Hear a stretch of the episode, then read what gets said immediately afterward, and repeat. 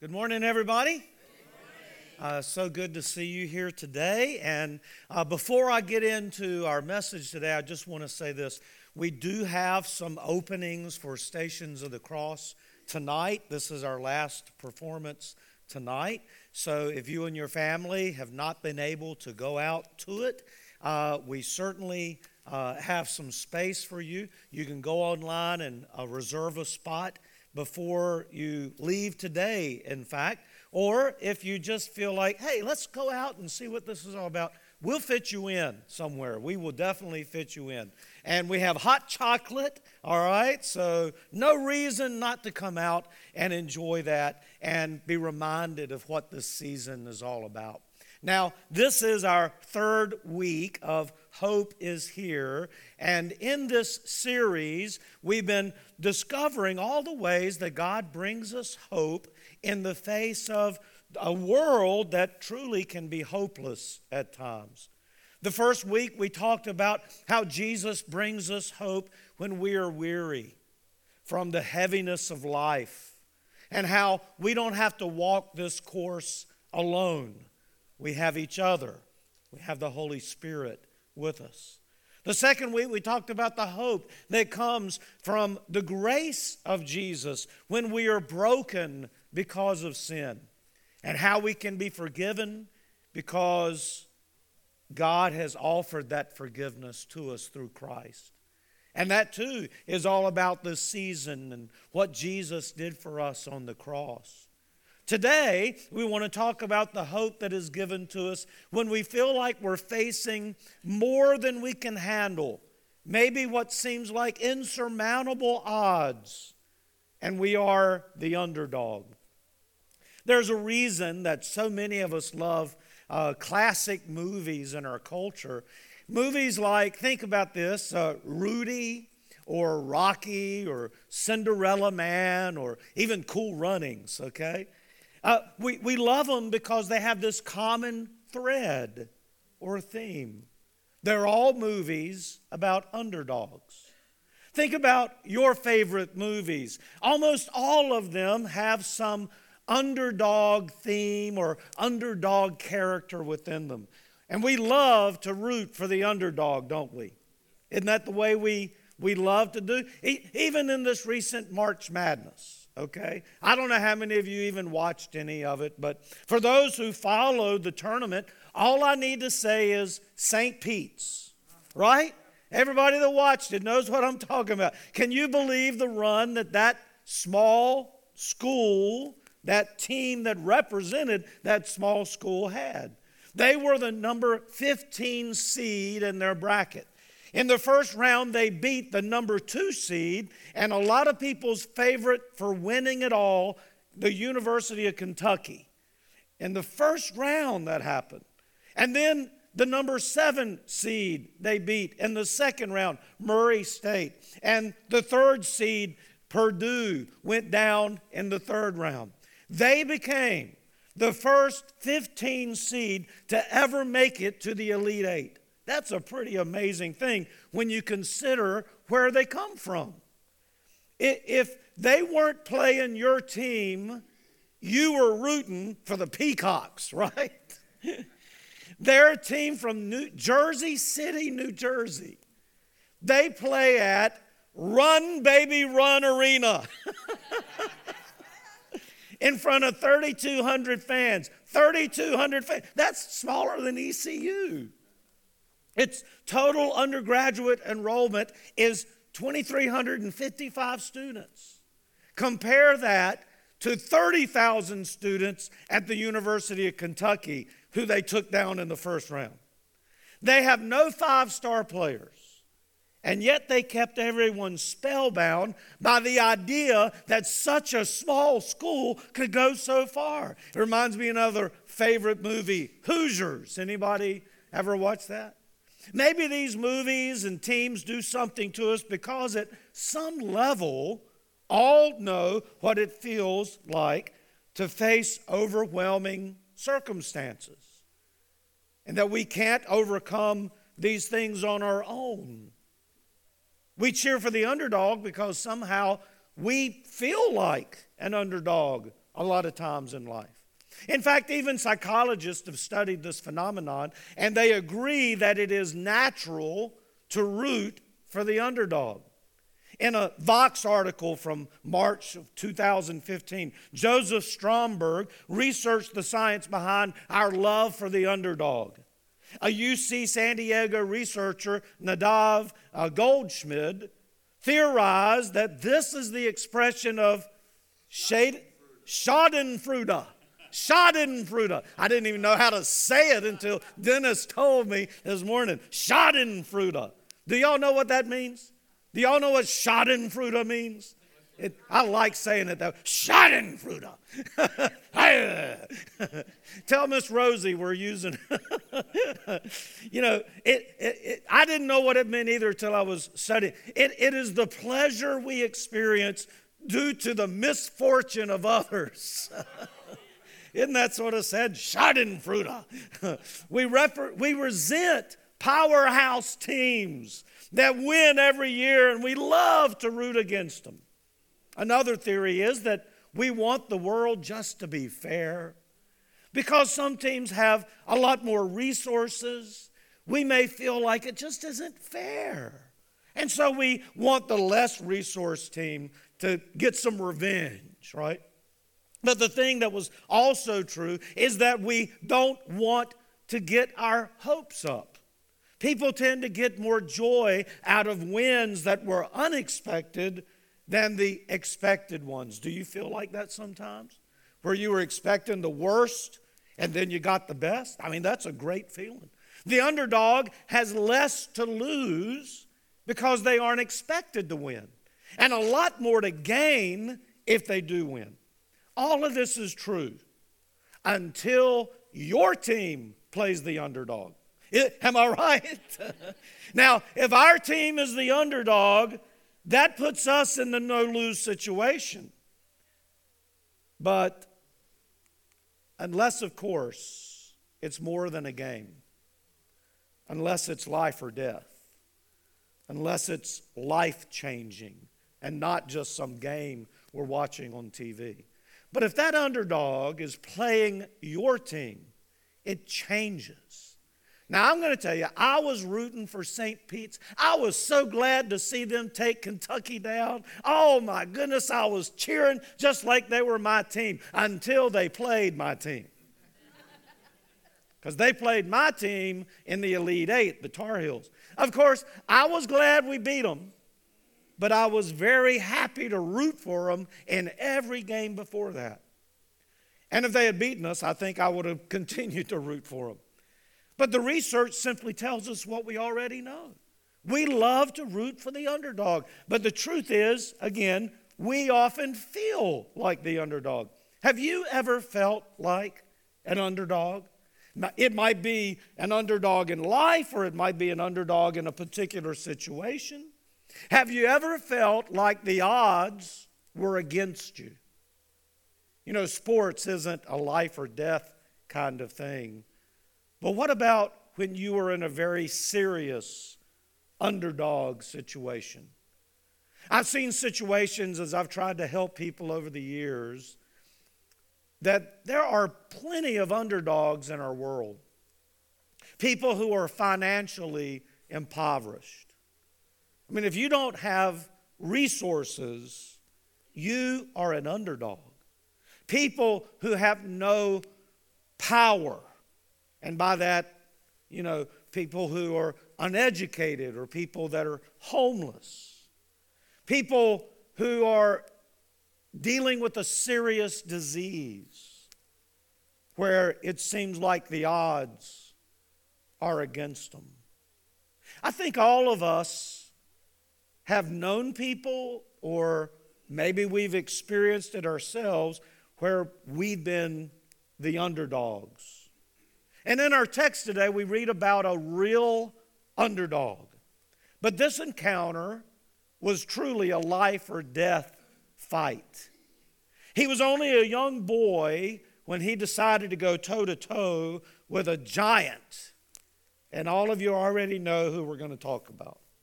Everyone else was too afraid to fight because it seemed like uh, there's no way they were going to beat this giant.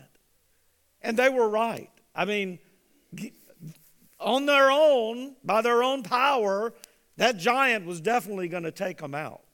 The only way that battle could be won was by trusting in God to intervene. And on his own, David knew the same was true. He was an underdog. But with God, he could be an overcomer.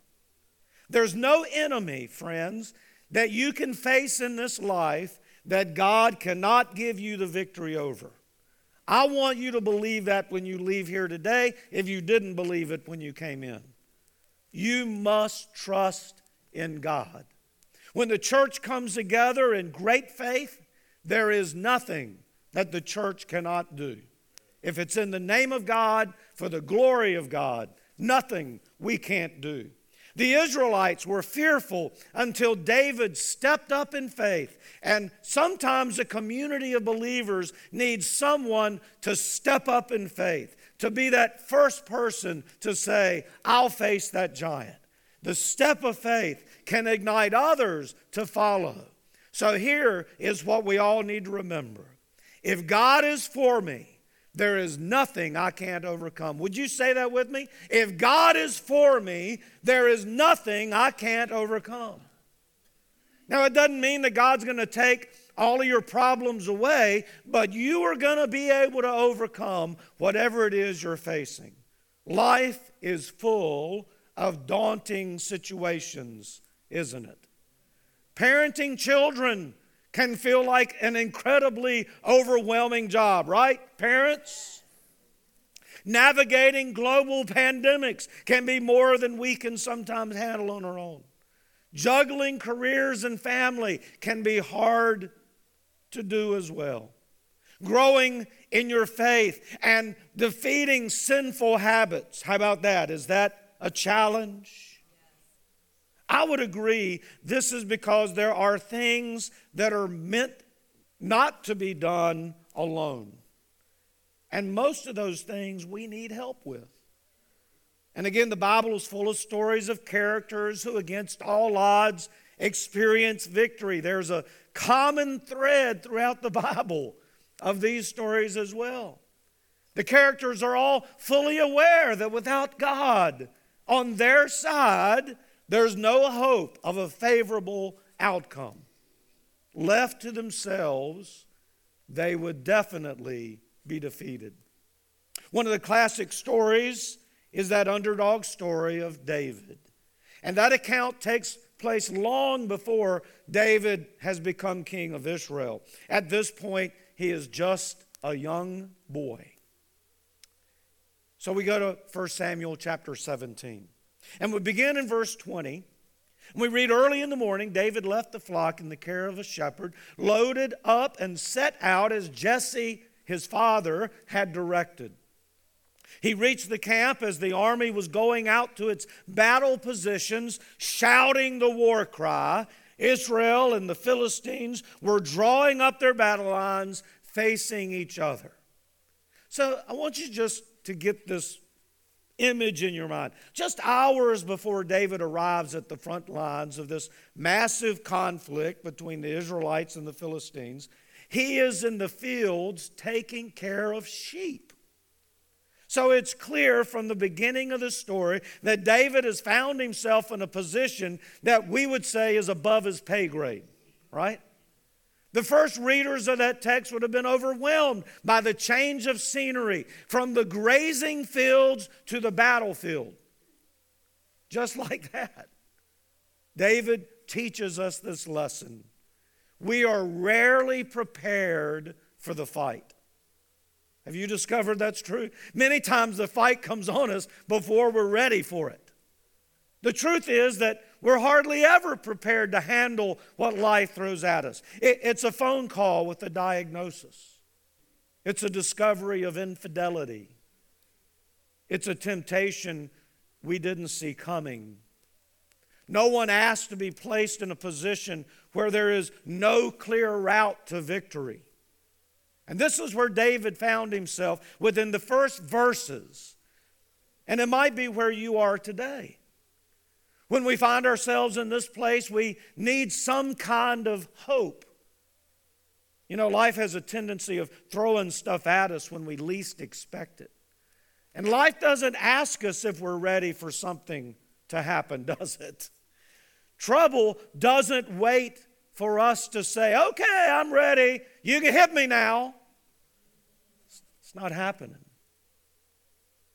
On October the 25th, 2010, a massive earthquake uh, set off a tsunami that struck some of the Indonesian islands. The tsunami leveled whole villages, leaving hundreds of dead and missing. According to the survivors, the deaths could have been avoided or at least minimized. Unfortunately, the tsunami warning system that they had failed. It was two buoys off of the islands, and they weren't working properly. And as a result, they didn't alert the islanders of the coming danger. Since 2004, experts have improved the tsunami detection network, that DART buoys, as they are called, and they measure the wave height. And if a buoy measures an unusual wave, it transmits the information to shore, giving people plenty of time and warning. That system often provides the only warning signal for islanders to prepare for the oncoming danger. But unfortunately, in that situation, according to the report, the buoys have become detached and they drifted away sensors have failed. As many as 30% have been inoperable at any one time. And as a result, the buoys often fail to awaken people to the reality of a tragedy that is on its way. They tried to be prepared, but when the tsunami hit, it caught them by surprise. You know, friends, tsunamis come in different shapes and sizes, don't they? You may think that you were prepared for the bad news from the doctor, but it still takes the wind out of you. You may think you're prepared for the loss of that loved one, but when it happens, it sends you reeling and struggling in the days and the months afterwards. You may think that you were prepared for the bad news from your boss, but when you hear those words, we no longer need you or we can't afford to keep you. I mean, that can be devastating. You may think you're prepared for the struggles in a relationship when your spouse says, I don't love you anymore, or even worse, I never really loved you at all. And that will rock your world. You weren't really prepared for the fight or the struggle that was coming. And now, what do you do? And it's at this point in time when we have to decide how we're going to respond. Do we give up and accept defeat, and, or, or do we trust in God to give us the strength to carry on? David arrived at those front lines to check on his brothers who were fighting with the Israelite army. His dad sent him with some supplies and food. I, I think that's probably the way they did it back then. You know, family members would bring food to their families out on the battlefield. And it was at that point that he got the first real look at what the Israelite army was facing. We turn to uh, back to our text in verse 23. As he was talking with them, Goliath, the Philistine champion from Gath, stepped out from his lines and shouted his usual defiance, and David heard it. When the Israelites saw the man, they all fled from him in great fear.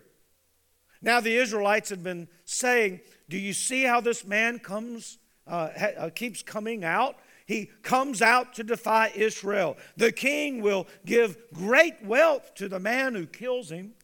He will also give him his daughter in marriage and will exempt his family from taxes in Israel. David asked the men standing near him, what will be done for the man who kills the Philistine and removes this disgrace from Israel?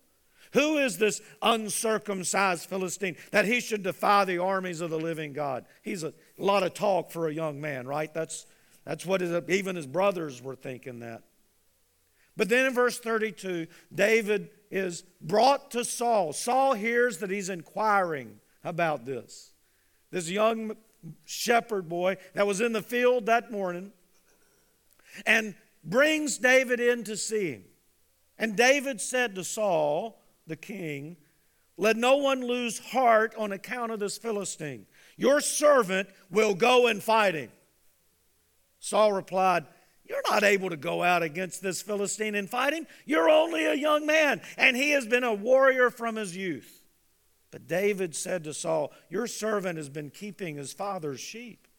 When a lion or bear came and carried off a sheep from the flock, I went after it, struck it, and rescued the sheep from its mouth. When it turned on me, I seized it by its hair and struck it and killed it. Your servant has killed both the lion and the bear. This uncircumcised Philistine will be like one of them because he has defied the armies of the living God. The Lord, who rescued me from the paw of the lion and the paw of the bear, will rescue me from the hand of this Philistine. Saul said to David, Go, and the Lord be with you. Imagine he did say go. Nobody else would go. It took a young man with courage, a young man with faith, a young man who put his trust in God. You can hear in this passage the determination within David. Though he was just a boy, he knew someone had to stand up to this threat and also to this guy who is belittling the God that he served. This threat was a massive man named Goliath. I want you to think about how massive Goliath was. He was certainly a decorated warrior from Philistia. He, he struck fear in the hearts of all who saw him. And I bet if you were there, you would be afraid too. I know I would. he was a giant, he was terrifying. The Bible says he was over nine feet tall. Think about how big nine feet tall is. He weighed almost 600 pounds. Think, think about if that guy sat on top of you, all right? Do y'all know who Shaquille O'Neal is? I, I heard Shaq was just in town like last weekend. He was at Sup Dogs. Did y'all hear that? Shaq was at Sup Dogs. Shaq is two feet shorter than Goliath. Shaq was seven feet one inches tall, and in his playing weight, he weighed 324 pounds. He might be up to about 400 by now, I'm not sure. But he's a, he's a little guy compared to Goliath. So it's easy to see why the whole of the Israelite army was paralyzed with fear. No one was willing to take on this giant. However, someone had to do something, and David was willing to be that someone. What causes a young boy, a underdog, to take on such a monumental task? I'll tell you, it is hope. Hope that he would not be fighting this battle alone. Hope that with God's help, there was nothing that was impossible for him. Hope that what little he had to offer was enough for God to do great things with. Do you have that kind of hope? David's reasoning for this hope came from God's faithfulness in the past. God had been with him as he had protected the sheep before uh, in those fields. He protected them from the lions and the bears. Surely, if God protected him then, God will protect him now. Very rarely are we ready for the fight. But, friends, the fight is coming. That's when we need to turn to hope. You see, if God is for us, nothing can stand against us. When we find ourselves in seasons of struggle, sometimes we have to remind ourselves of how God has been with us in the past. Hope comes from trust. When we believe that something or someone is trustworthy, it gives us hope. It's like a child who plays with his parents in the pool. You know, when our girls were little, we, we would get out into the pool and we'd tell them to jump out to us. And, and maybe they hadn't uh, understood or realized what would happen if we just said, whoops, just April Fools, just playing. You. Uh, they would just launch themselves from the side. How many of you parents have done that with your kids? Raise your hand if, if you've done that. Uh, and, and if your kids are way small, it's going to happen, all right? You're going to be standing in that pool. Come on, honey, jump right on out to us. And they jump, giggling and laughing because they're not worried. You know why? Because mom or dad is there to catch them. They have no fear. It was fun. There's no concern. There was only trust in Christy and I to catch them. And we always did catch them. I knew better than to April Fool's that. I mean, I, I wanted to go home. But they trusted our love for them, and they were hopeful that they would splash into the water and that we would protect them. And isn't that the way it is with God? We trust Him. We know that time after time, God has caught us. Some of you here today have told me before that you probably shouldn't even be here. With the things that you've been through in life, the struggles that you faced, that you probably should have already passed from this world. But you felt like God spared you. David had that same confidence. That confidence came from God's faithfulness, and it was the drive that he needed to overcome. We go to verse 40, and I love this section. Then he took his staff in his hand. This is speaking about David. He chose five smooth stones from the stream, put them in the pouch of his shepherd's bag, and with his sling in hand, approached the Philistine. Imagine that giant walking out towards him. Meanwhile, the Philistine, with his shield bearer in front of him, kept coming closer to David. He looked David over and saw that he was little more than a boy, glowing with health and handsome, and he despised him. And he said to David, Am I a dog that you come at me with sticks? And the Philistine cursed David by his gods. But boy, I love this part. Uh, he said to David, Come here and I'll give your flesh to the birds and the wild animals. And David looked and said to that Philistine, You come against me with sword and spear and javelin. But I come against you with the name, in the name of the Lord Almighty, the God of the armies of Israel, whom you have defied. This day the Lord will deliver you into my hands, and I will strike you down and cut off your head this very day. I will give the carcasses of the Philistine army to the birds and the wild animals, and the whole world will know that there is a God in Israel. Right? Woo! I'm ready to go now.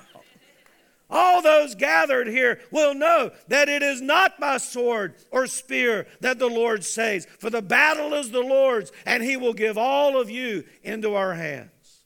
And that little boy had a lot of faith, didn't he? Saul, the king of Israel at the time, tried to fit David with a bunch of armor and weapons to protect him in the conflict, but none of that fit him. And as if David, being a boy, didn't make him disadvantaged enough. Now he's going out to fight this giant with a slingshot and five smooth stones.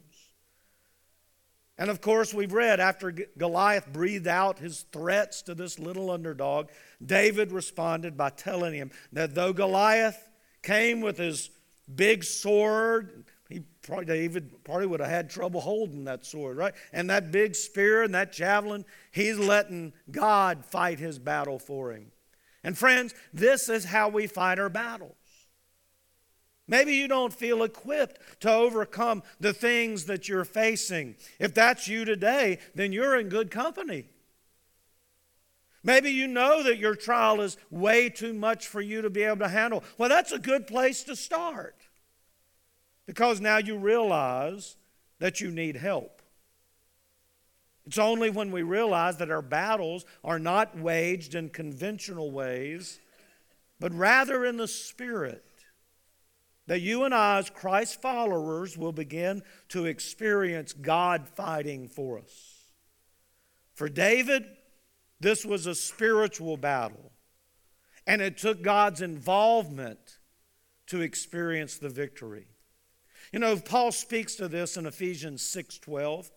For our struggle is not against flesh and blood, but against the rulers, against the authorities, against the powers of this dark world, and against the spiritual forces of evil in the heavenly realms.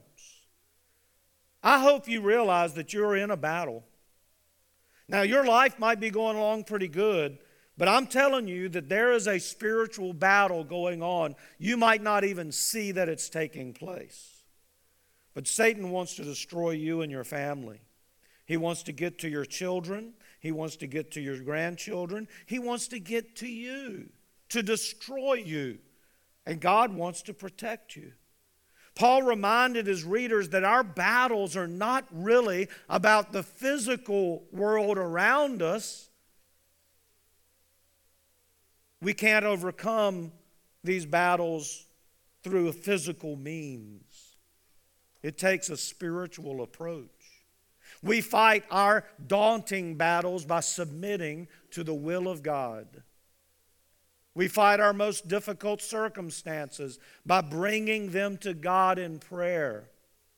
We fight the evil that we come against by inviting God to intervene on our behalf. Now, friend, if you're choosing, if you're choosing to side with the evil, it's going to be hard for God to intervene. You have to make that choice that you're going to follow God and you're going to allow God to fight that battle for you. David called upon God as he engaged Goliath on the battlefield. And, and we learn that with a single stone, a precise throw, and I would believe the aim of God and the power of God. David's shot flew straight and true and connected right in Goliath's forehead. In fact, it embedded in his forehead. The giant fell to the ground dead. The single victory turned the tide of the entire war. The Philistines ran from the battlefield and the Israelites pursued them. Let's read in the last couple of verses here, verses 51 52. David ran and stood over him. He took hold of the Philistine's sword. He drew it from the sheath. And after he killed him, he cut off his head with the sword this may not be the best part to tell your kids. Uh, when the Philistines saw that their hero was dead, they turned and ran. And then the men of Israel and Judah surged forward with a shout and pursued the Philistines to the entrance of Gath and to the gates of Ekron. Their dead were strewn from Shaaraim, the road, to Gath and Ekron. Suddenly, the once frightened Israelite army has become emboldened by this little boy with his sling. And because of David's bravery and his trust in God, they were all given hope that they too could be part of a triumph of God. And this leads to our last thought today hope is contagious. You ever figured that out? You, you experience victory with somebody else, or you experience hope with somebody else, or you see somebody else stand up and you see what God is doing, suddenly now you want to be a part of what God is doing. David's hope in God spread like wildfire. The entire story changed, the, the entire narrative took a U turn. It was no longer about defeat and hiding, you know, away from this giant. It was now about victory. There's something that happens within a fellowship of faith when just one person has the audacity to believe that God is doing great things. The church benefits greatly from just one person with a little hope because hope is contagious and it spreads. Listen, Easter Sunday is next week. And I think about how Jesus seemed like an underdog. If you think about it. Now we know, look, he's God. But the people around him didn't know that. The, the Pharisees and the religious leaders and the Roman, you know, people that were in charge, they didn't realize really who he was. From a strictly human point of view, he wasn't rich. He didn't lead a vast army. He was not one of the powerful or influential leaders of his nation. He was followed by mostly uneducated common laborers. And the powerful elite, for the most part, rejected him. So, from the standpoint of society, Jesus was the underdog. In fact, he died like an underdog. Those powerful enemies he made would believe that they had defeated him. He hung on a cross the way a common criminal would die. And he died on that cross for all to see. From a human point of view, Jesus lost. That's not the story that the underdog followers want to hear. But three days later, it all changed, didn't it? No one worships all those so called powerful men who thought they had defeated Jesus. In fact, we barely remember them. If it wasn't for the Bible, we probably wouldn't even know most of their names. But we remember Jesus, don't we? In fact, no man has ever had such an impact on the history of mankind as Jesus has had. And I would add, no one has ever had such an impact on the eternity of mankind as Jesus has had. Amen? As Jesus makes himself known to his disciples after he rose from the dead, word began to spread. Jesus was with those disciples for 40 days and then he ascended to heaven. Those same disciples would go on out on the day of Pentecost and preach about the risen Savior. These guys who were so scared they didn't want anybody to know they were with Jesus are now out there proclaiming his name. And 3,000 people accepted their message and were baptized in one day. And within a short time, their numbers grew to over 5,000. Their faith and their love for Jesus and for each other was contagious. And friends, it can still be true today. When you love Jesus and you put your faith in Him, that will be contagious. When God is with you, it doesn't matter what the odds are. When God is with you, it doesn't matter who the enemy is. When God is with you, it doesn't matter what people think. When God is with you, you can be victorious. God can do far more in you, with you, and through you than you can even imagine. But it begins with one person in the congregation who believes that God can use them to lift others up. Maybe to lift them up out of poverty. Maybe it starts with one person who wants to see children in the community impacted this summer by a vacation Bible school. And you step up and say, I'll help Denise with that. I'll bring kids in my community to that. I'll invite other families to come to that. It takes one person with a heart for overseas missions. Somebody like a Jennifer Parker. Or that whole team that went to Rwanda that came back inspired, ready to see something happen. That's what it takes. Somebody to step up. It takes one hurt person that believes that prayer changes things. It takes one person with a passion to start a learning center at the church and reach all of these families in our community, like Bobby Joe Grinder. It takes one person listening to the call of God to turn a church and a community around. It could be the spark that ignites a whole congregation of hope. And friend, that person could be you. Ancient church father Thomas Aquinas said it this way faith has to do with things that are not seen, and hope with things that are not at hand. Even though you cannot see how God might come through, faith is believing that it is still possible. When a whole church begins to function in that way, that's when the world around that church changes. What areas of your life can you exercise your faith into this week? Whatever battle you're facing, remember, if God is for you, there is nothing you cannot overcome. Father, thank you for giving us hope when we feel like the underdog.